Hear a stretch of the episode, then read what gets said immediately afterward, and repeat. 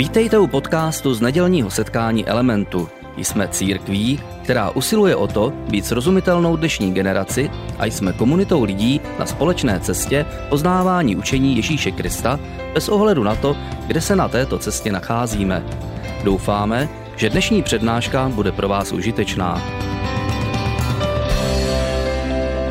Ten nás má zachránit, ten má být naším králem, ten nás má, nás má vést.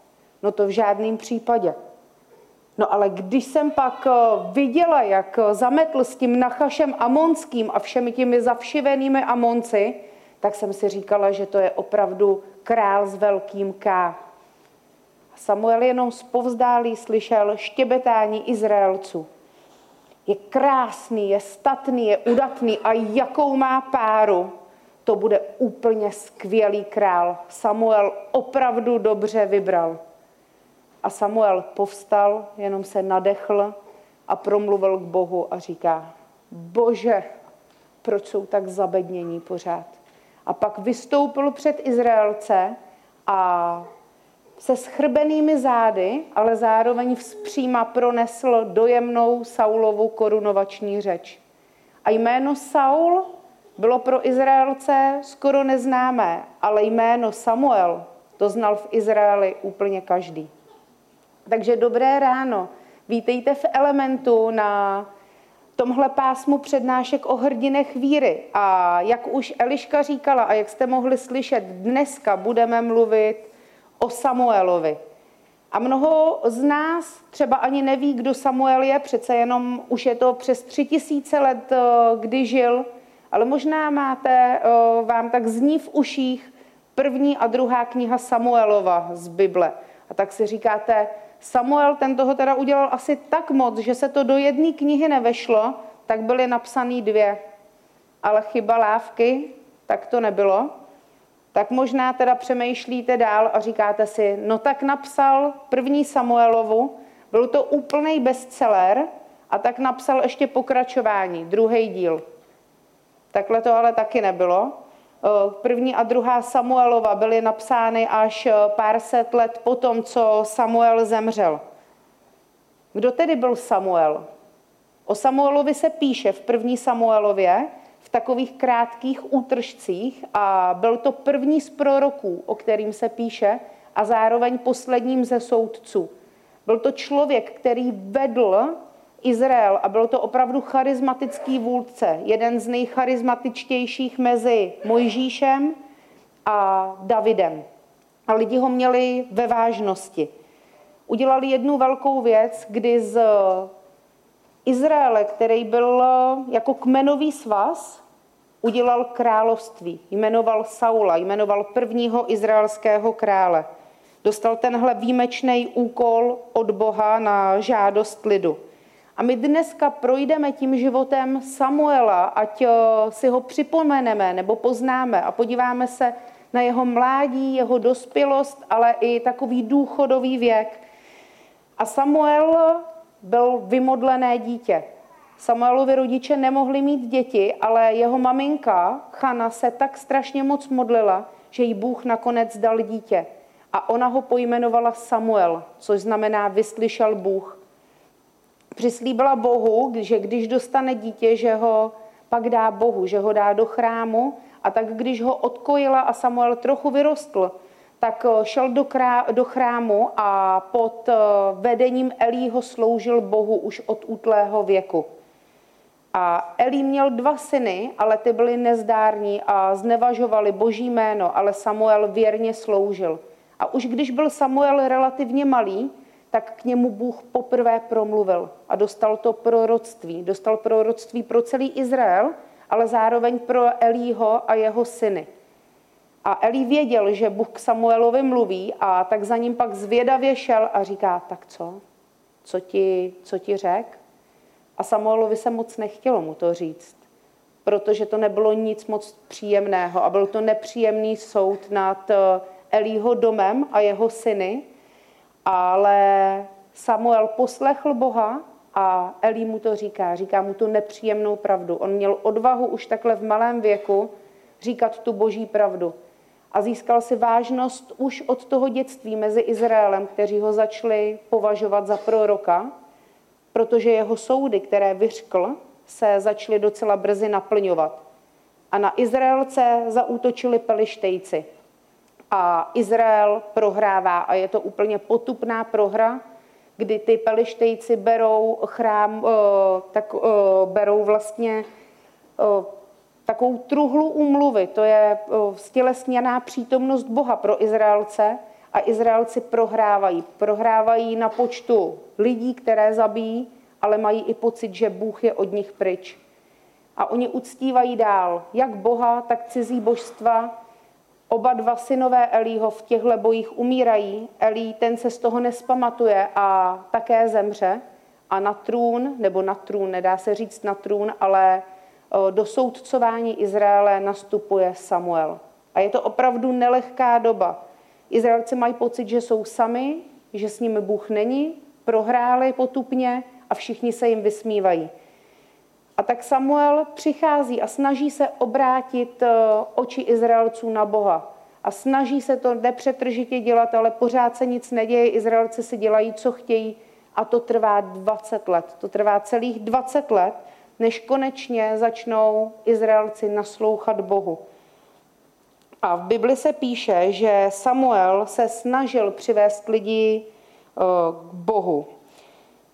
A konečně vyslýchá Bůh Samuelovo volání o pomoc a slyší ten jeho takový slabý hlas a říká, teď je ta chvíle, teď je svolej a teď se ke mně Izraelci opravdu obrátí.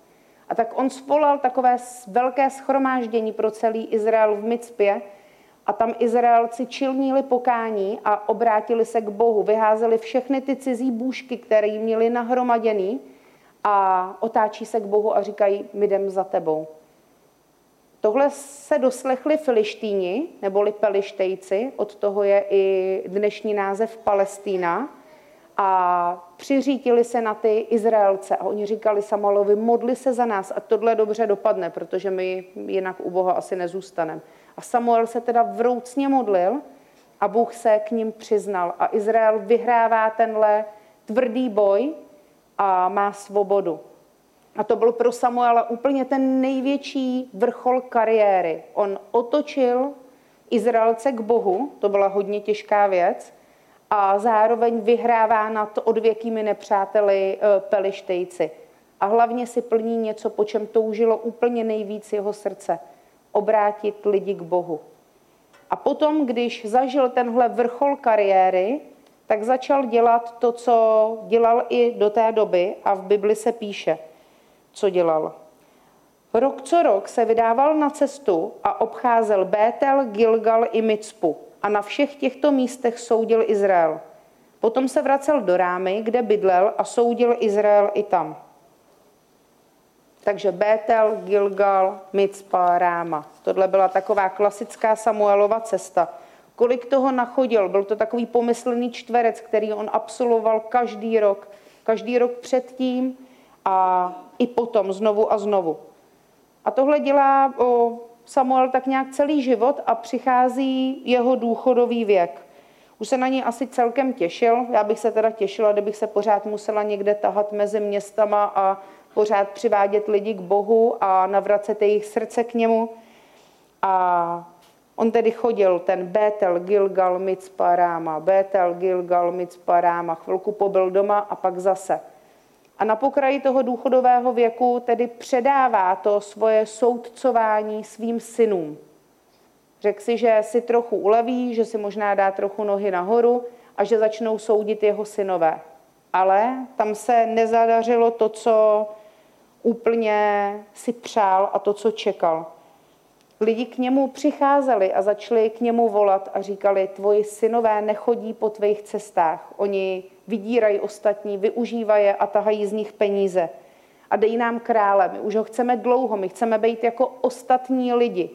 My nechceme jenom žít v nějakých kmenových eh, svazech, to je úplně předpotopní, my chceme být království, my chceme mít krále, protože když budeme mít krále, tak to s náma bude jenom lepší. Oni o, už přestali vnímat Boha jako toho svého krále, ale chtěli někoho hmatatelného, někoho, koho uvidí. A o Samuelovi se píše, že to úplně nechtěl, že to nebylo dobrý v jeho očích, ale on poslouchá Boha, on poslouchá hlavně Boha a pomazává Saula. On teda pozvedl ten svůj hlas k Bohu a říká, bože, proč jsou tak zabedněný? Teď to ani není možný. Ale pak se narovnal, nadechl a vzpříma, i když už se zády schrbenými stářím, vyráží před ten Izrael a pronáší takovou dojemnou korunovační řeč, kdy vlastně z těch kmenových svazů z toho Izraele dělá království. A on Izraelcům říká, jsem už starý a šedivý. Vedl jsem vás od svého mládí až do dnes. Jen se neodvracejte od hospodina, ale služte mu celým srdcem. Hospodin pro své velké jméno svůj lid neopustí, protože se rozhodl učinit vás svým lidem. Také, ať mě ani nenapadne hřešit proti hospodinu a přestat se za vás modlit. Budu vám ukazovat cestu přímou a dobrou. A tak eh, Izrael slavil, že má krále. Konečně byl jako ostatní. Saul se stává králem a mohl upevnit to svoje postavení v dalších bojích. A on ho zdánlivě upevňuje, protože vítězí a všichni to vítězství oslavují. Ale Bohu se to nelíbí. A nelíbí se mu to z jediného důvodu, protože on si bere práva, která náležela jenom Bohu. On si bere něco, co mu nepatří a o čem ho Samuel varoval, že mu prostě nepatří. A Samuel to vidí, sleduje to a Bůh mu říká, tak takhle to nejde. Tenhle člověk nebude králem, ty pomažeš jinýho krále. Myslím, že v tu chvíli se Samuel trošku začal třást strachy, protože viděl Saula, jaký to byl válečník, jak byl statný a udatný, jak ho lidi opěvovali a on se bál to udělat.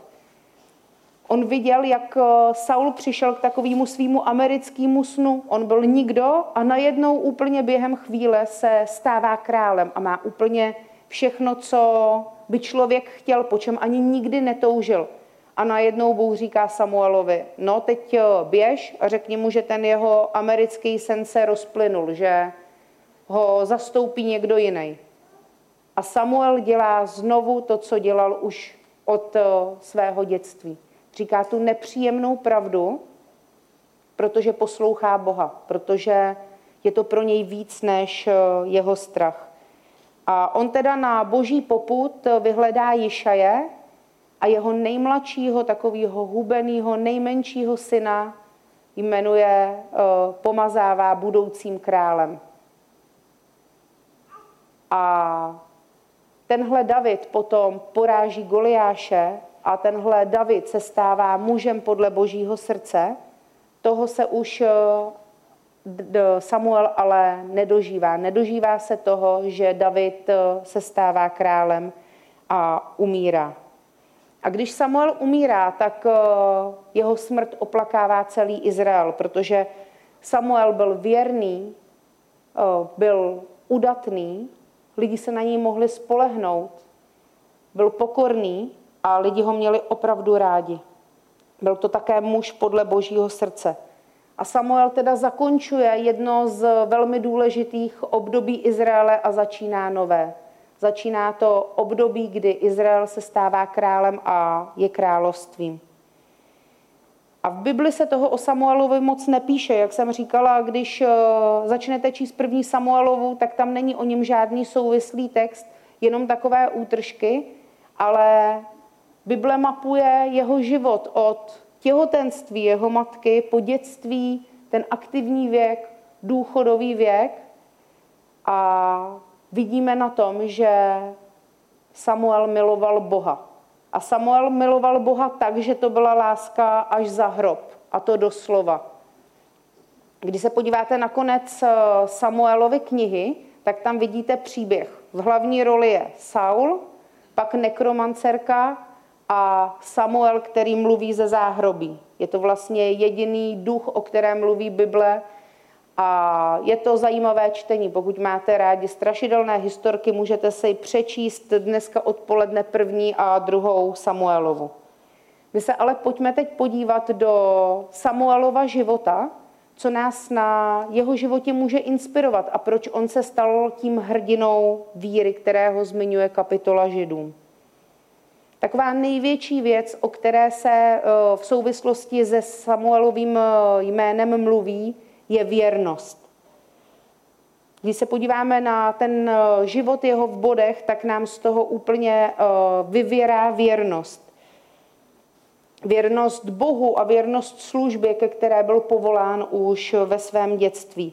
On byl věrný Bohu a byl konzistentní v tom, co dělal. Byl tak konzistentní, že se na něj spolíhal jak Bůh, tak se na něj spolíhali i Izraelci.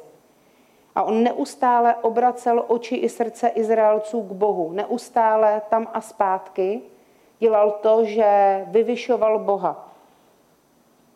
On eh, vlastně chtěl připomínat Izraelcům to, že eh, Bůh je věrný, že se na něj můžou spolehnout. I v tu chvíli, kdy vstyčil kámen, na počest eh, toho, že Izraelci vyhráli. A vždycky, když ty Izraelci procházeli kolem toho kamene, tak si měli říct, eh, tady jsme vyhráli, Bůh se nás zastal. A tenhle kámen se nazýval Eben Ezer. Bůh pomohl, to znamená. A my u Samuela můžeme vidět, že věrně sloužil až do konce. A nebyl to ten postoj, já jediný to zvládnu, já je tady povedu až úplně do konce, než padnu. Ne, on povolal svoje syny. Zároveň ale v té službě nezaujímal ten postoj. Tak, teď jsem to předal těm mladším, těm, co mají víc energie a víc síly a já jdu od toho, já si jdu dát nohy nahoru, jdu si pustit televizi, ať oni se už starají, já už mám všechno za sebou. Ne, on sloužil věrně Bohu až do konce a ten jeho postoj byl, tady jsem Bože, já tě poslouchám a udělám, co mi řekneš. On se byl vědomý toho, že už je starý a šedivý, ale věrně sloužil Bohu.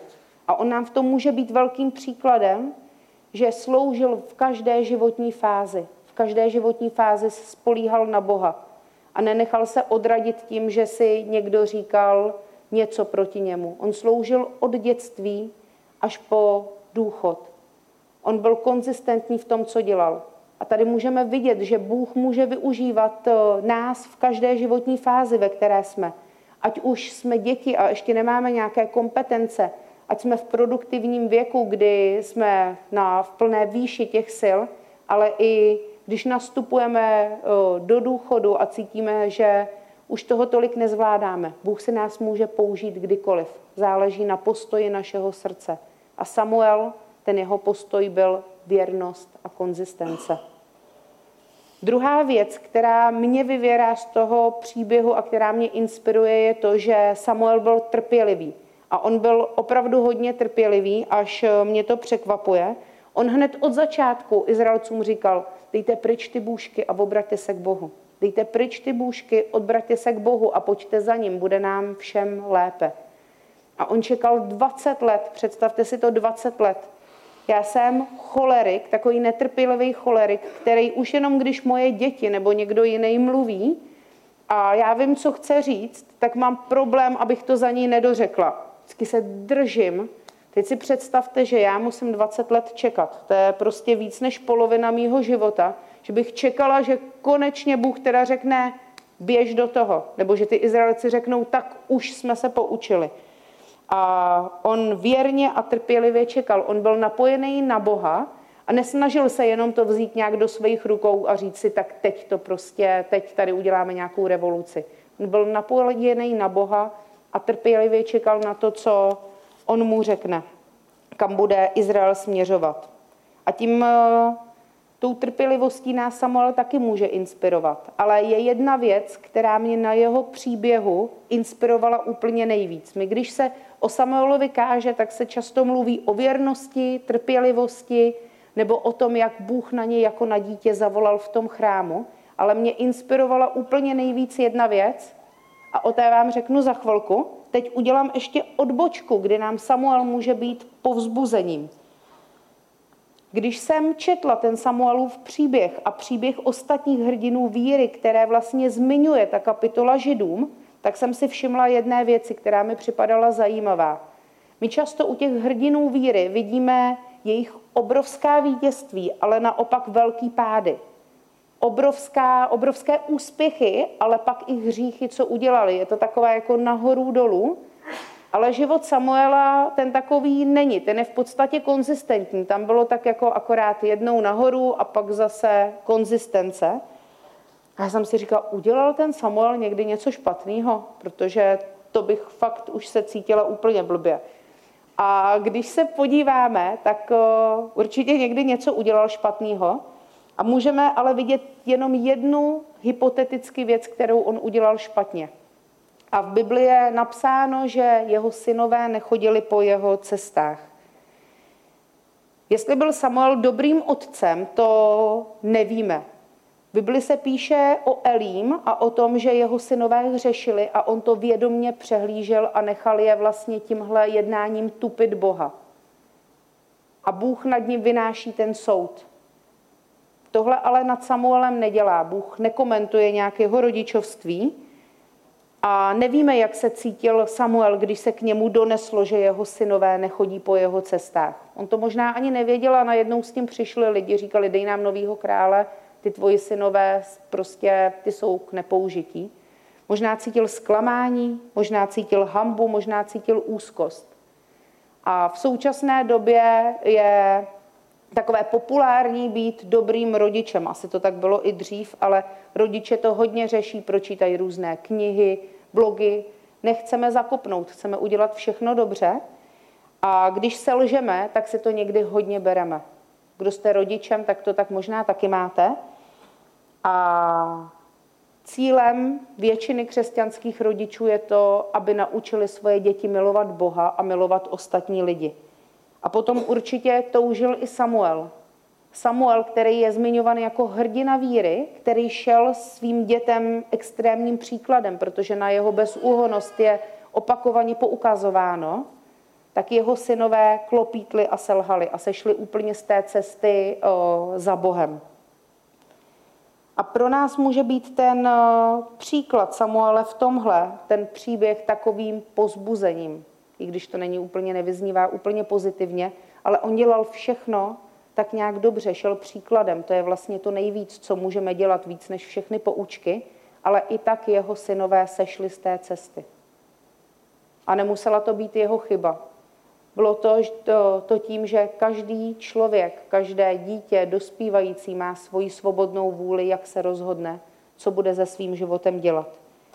A pro ty, kdo takovou bolest prožíváte, že eh, vaše děti neplní ta očekávání a nejdou za Bohem nebo nemají rádi ostatní lidi, nedělají to, co vy, může to být pozbuzením, že i muž, jako byl Samuel, hrdina víry, tohle zažíval.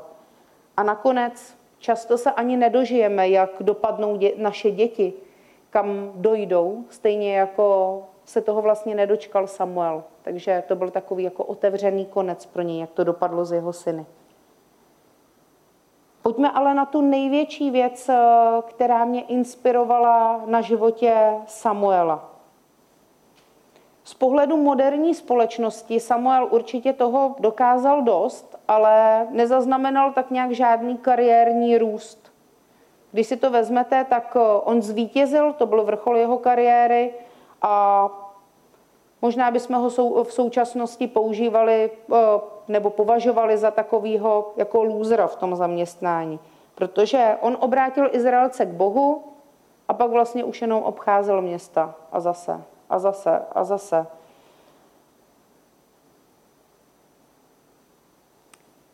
On vlastně, když si zmapujeme jeho život, tak eh, on se narodil, byl v chrámu, kde slyšel Boha, pak strašně dlouho čekal a snažil se navést eh, lidi k Bohu.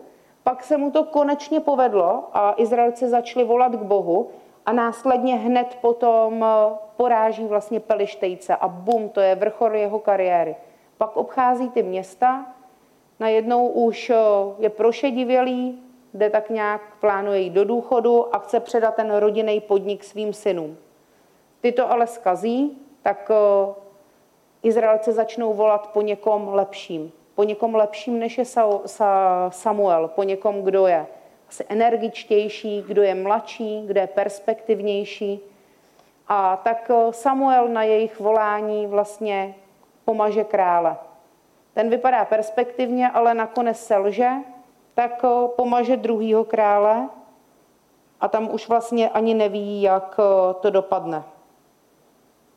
Samuel byl věrný, proto v tom nám je určitě příkladem, ale pro mě je největším vzorem v, to, v tom, jak se zachoval, když Izraelci volali po králi.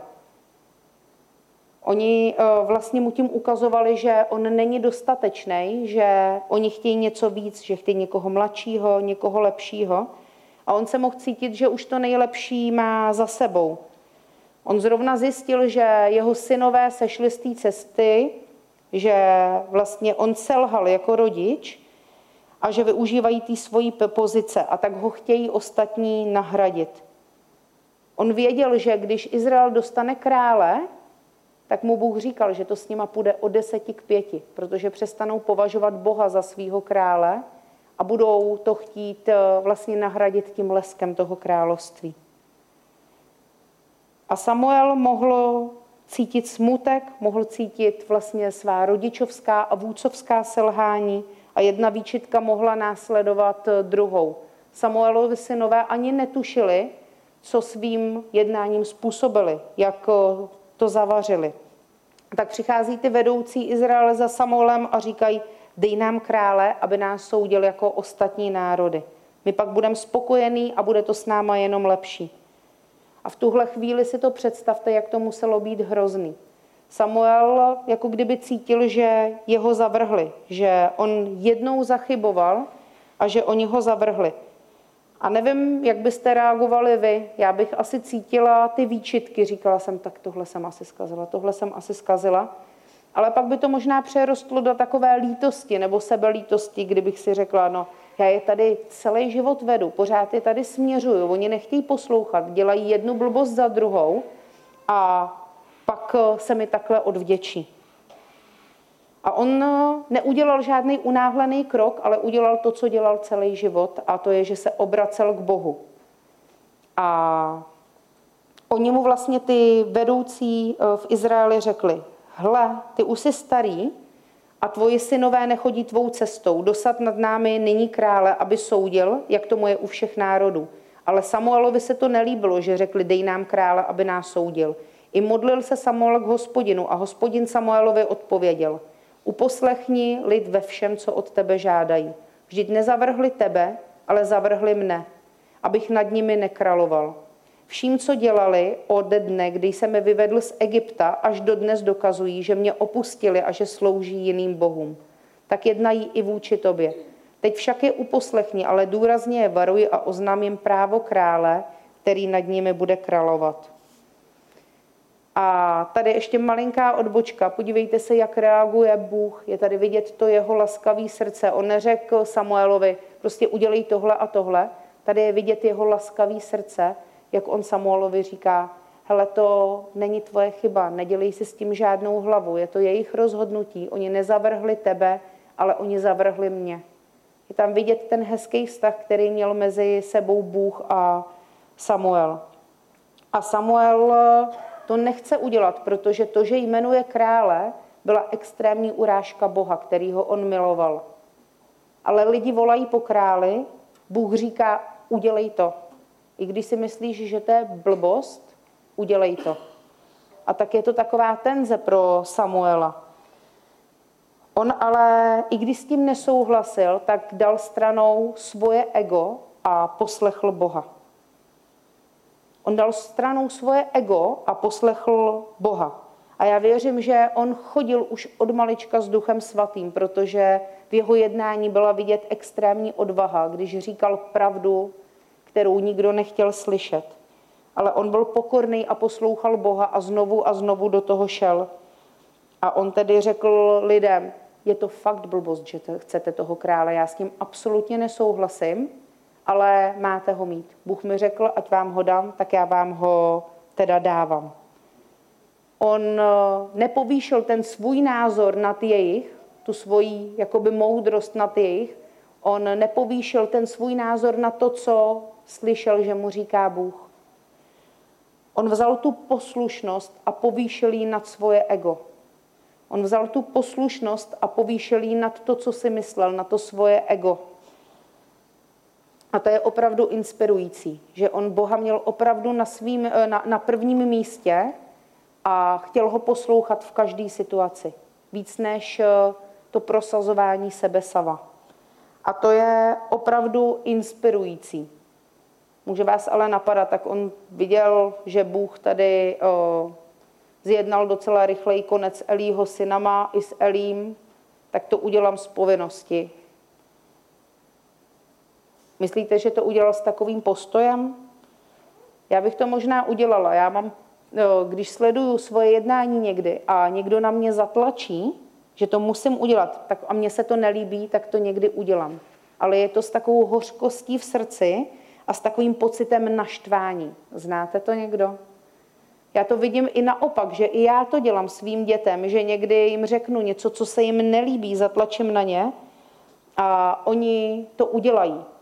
Už tolik neskrývají ten pocit naštvání a hořkosti, úplně to vyvěrá, ale udělají to. Řeknou, tak já to udělám, protože jsi to řekla a je vidět, jak jsou naštvaný. A někdy, když mě někdo tohle udělá, tak si říkám, tak já to udělám, ale na truc udělám pak něco jiného. Udělal tohle Samuel? My vidíme, že Samuel poslechl nejenom z povinnosti, ale poslechl ochotně Boha a respektoval ten jeho názor. A můžeme to vidět v tom příběhu, kdy on vlastně korunuje Saula a v Bibli je napsáno, že on ho políbil a dal tím najevo, že ho jako krále uznává. On ho políbil a tím mu ukázal, že se mu podřizuje. On tolik ctil Boha, že viděl dál než on, že ho poslechl. A tak si představte třeba u sebe v práci, že odbory začnou volat a říkají prostě dejte nám někoho dalšího do vedení, potřebujeme ještě tuhle funkci, aby ta firma líp fungovala. Začne vám to říkat i šéf. A je to firma, kterou vy budujete úplně od eh, svého mladého věku, u který máte srdce a chcete, ať to s ní dopadne dobře a víte, že to bude blbý, protože ten člověk, který ho tam chtějí dosadit, je nekvalifikovaný a tu firmu až tak rád nemá. Myslí jenom na to, ať eh, si může dát tu cedulku na, na dveře té svojí kanceláře, aby si řekl, jo, jsem fakt dobrý, já jsem něčeho dokázal, eh, něco jsem dokázal. Ale Samuel, i když mohl být naštvaný, mohl být naštvaný na Boha, mohl být naštvaný na Izraelce, mohl být ale naštvaný i na sebe nebo na svoje syny, tak on dělá to, co mu říká Bůh. On neřeší tak nějak, co dělají ty odbory, ty Izraelci, který volají, dej nám krále, ať jsme stejní jako ostatní. On ale poslouchá Boha, který říká, dej jim krále. On povyšuje tu poslušnost eh, nad svoje ego. A on v té eh, korunovační řeši, kterou jsme si četli, říká, tak ať mě ani nenapadne hřešit proti hospodinu a přestat se za vás modlit.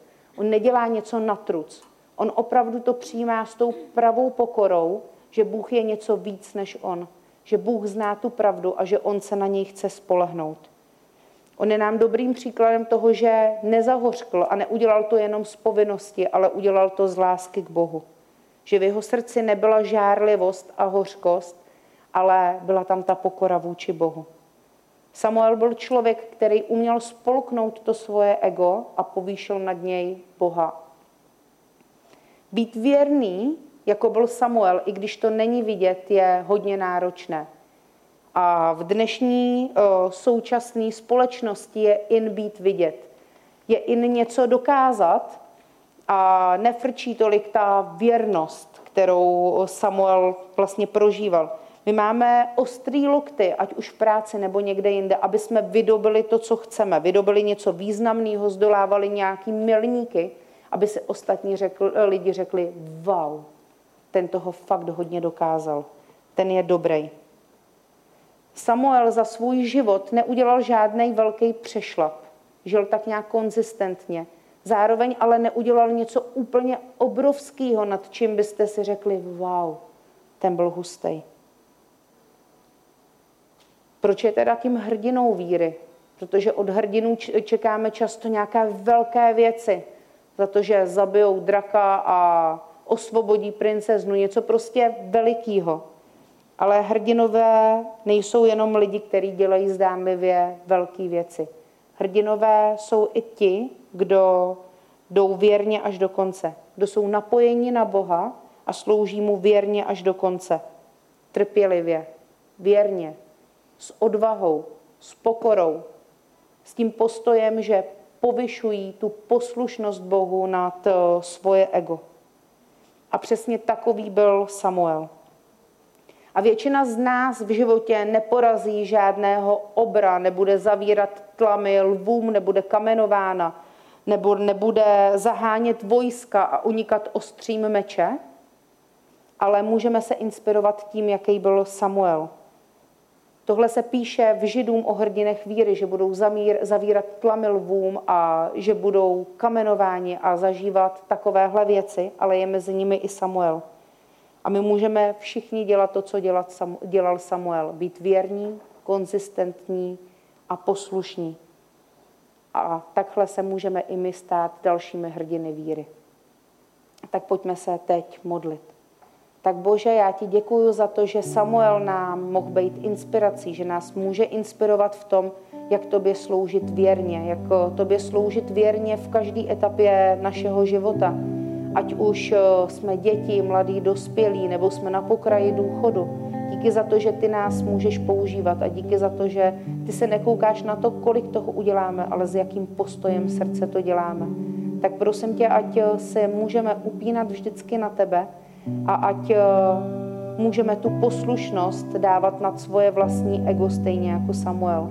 Ať jednáme s tou pokorou srdce jako on, ať je naše srdce není zahořklý a plný nějaký nenávisti a toho, že si myslíme, no měl jsem to tak udělat, protože jsem já chtěl. Prosím tě, ať vždycky tu poslušnost vůči tobě dáme nad svoje ego. Prosím tě za to, ať eh, ti můžeme být věrný a ty nám dáváš odvahu a sílu, co dělat všude, kde jsme. Amen.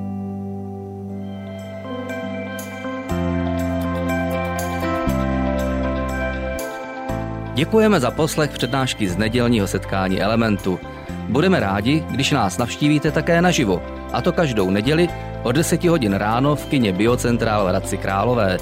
Být na místě přináší větší zážitek, výbornou hudbu a přátelskou atmosféru. Více informací o našich aktivitách najdete na webu element.cx nebo na Facebooku Element Hradec. Těšíme se na vás.